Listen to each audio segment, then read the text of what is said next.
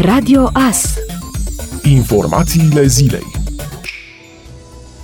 Aflat în vizită la Târgu Mureș, premierul Ludovic Orban a declarat că, în ceea ce privește autostrada Transilvania, pentru tronsonul Târgu Mureș-Ungheni este deja desemnat câștigătorul și urmează să se semneze contractul. În ceea ce privește celelalte două tronsoane care sunt în lucru, tronsonul până la Chețani, pe care este constructor Astaldi, urmează să fie finalizat cel târziu până la data de 1 iulie. În ceea ce privește tronsonul Chețani-Câmpia Turzii, acolo lucrurile se mișcă mult mai încet și urmează să se facă o analiză. Stadiul fizic este doar de 35% și în termen de o lună compania și Ministerul Transporturilor trebuie să ia o decizie. Avem capacitatea de a finaliza contractul cu acest consorțiu sau reluăm procedurile de licitație, a explicat Orban. El a precizat că pentru centura Târgu Mureș a fost reziliat contractul și se lucrează la documentația de licitație, obiectivul fiind lansarea licitației până în 15 iunie.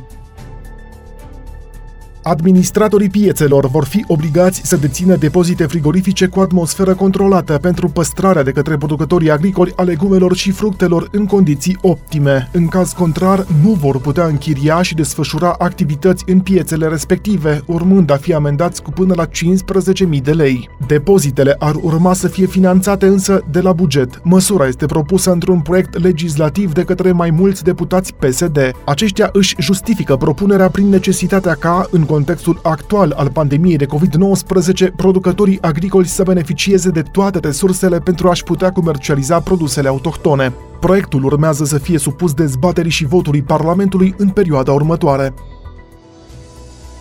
Apa și săpunul sunt mult mai folositoare decât mănușile, inclusiv în trenuri. Profesorul Alexandru Rafila atrage din nou atenția că mănușile pot purta la fel de multe virusuri și mizerie precum mâinile. Masca, în schimb, trebuie folosită în anumite situații.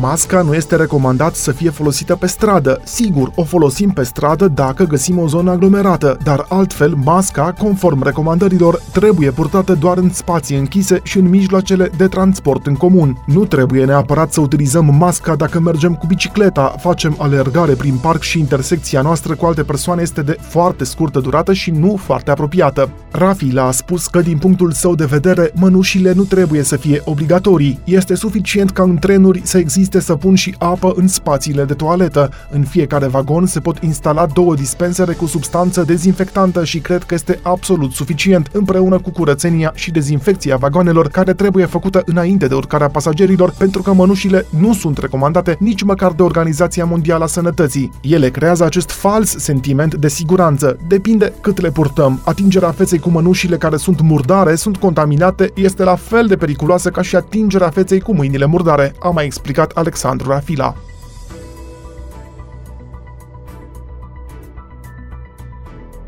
15 români, membri ai echipajului de pe o navă de croazieră, au intrat în greva foamei în Statele Unite, fiindcă nu sunt repatriați. Spun că nu au mai mâncat nimic în ultimele patru zile. Pachebotul Navigator of the Seas, aparținând companiei Royal Caribbean, este ancorat în Miami, iar românii le-au mărturisit jurnaliștilor americani că au ajuns la capătul răbdării. Sunt pe vas de două luni de când cursele au fost anulate din cauza pandemiei. Ei ar fi trebuit să ajungă în România pe 16 mai, numai că plecarea lor a fost amânată fără să primească vreo explicație. Deși conducerea companiei i-a asigurat că situația se va rezolva, românii sunt hotărâți să rămână în greva foamei până la îmbarcarea într-un avion cu destinația România.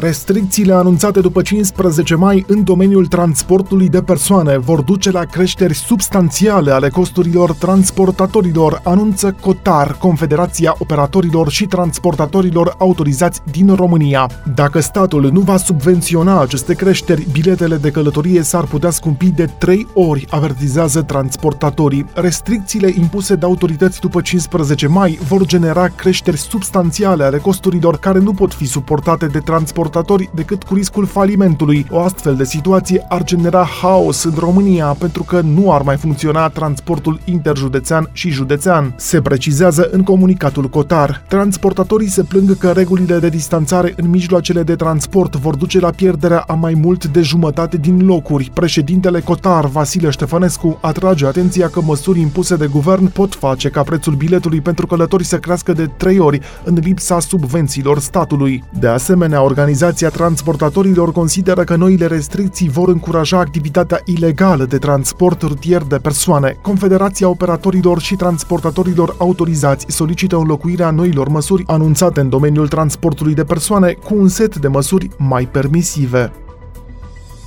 Echipele de fotbal vor avea dreptul la 5 schimbări de jucători în timpul meciurilor după reluarea sezonului competițional pentru a proteja fotbaliștii afectați de întreruperea cauzată de pandemia de COVID-19, a decis Federația Română de Fotbal. Decizia implementării acestei modificări de regulament va aparține fiecărui organizator de competiție în parte. Se va analiza ulterior posibilitatea extinderii perioadei în care amendamentul se află în vigoare. Regula celor 5 schimbări permise pe durata unui joc a fost fost testată în cadrul calificărilor pentru viitoarea ediție a campionatului european U21, care au debutat în toamna anului trecut. Ascultați Radio Astărnăveni 107 cu 1 FM și online pe tvas.ro.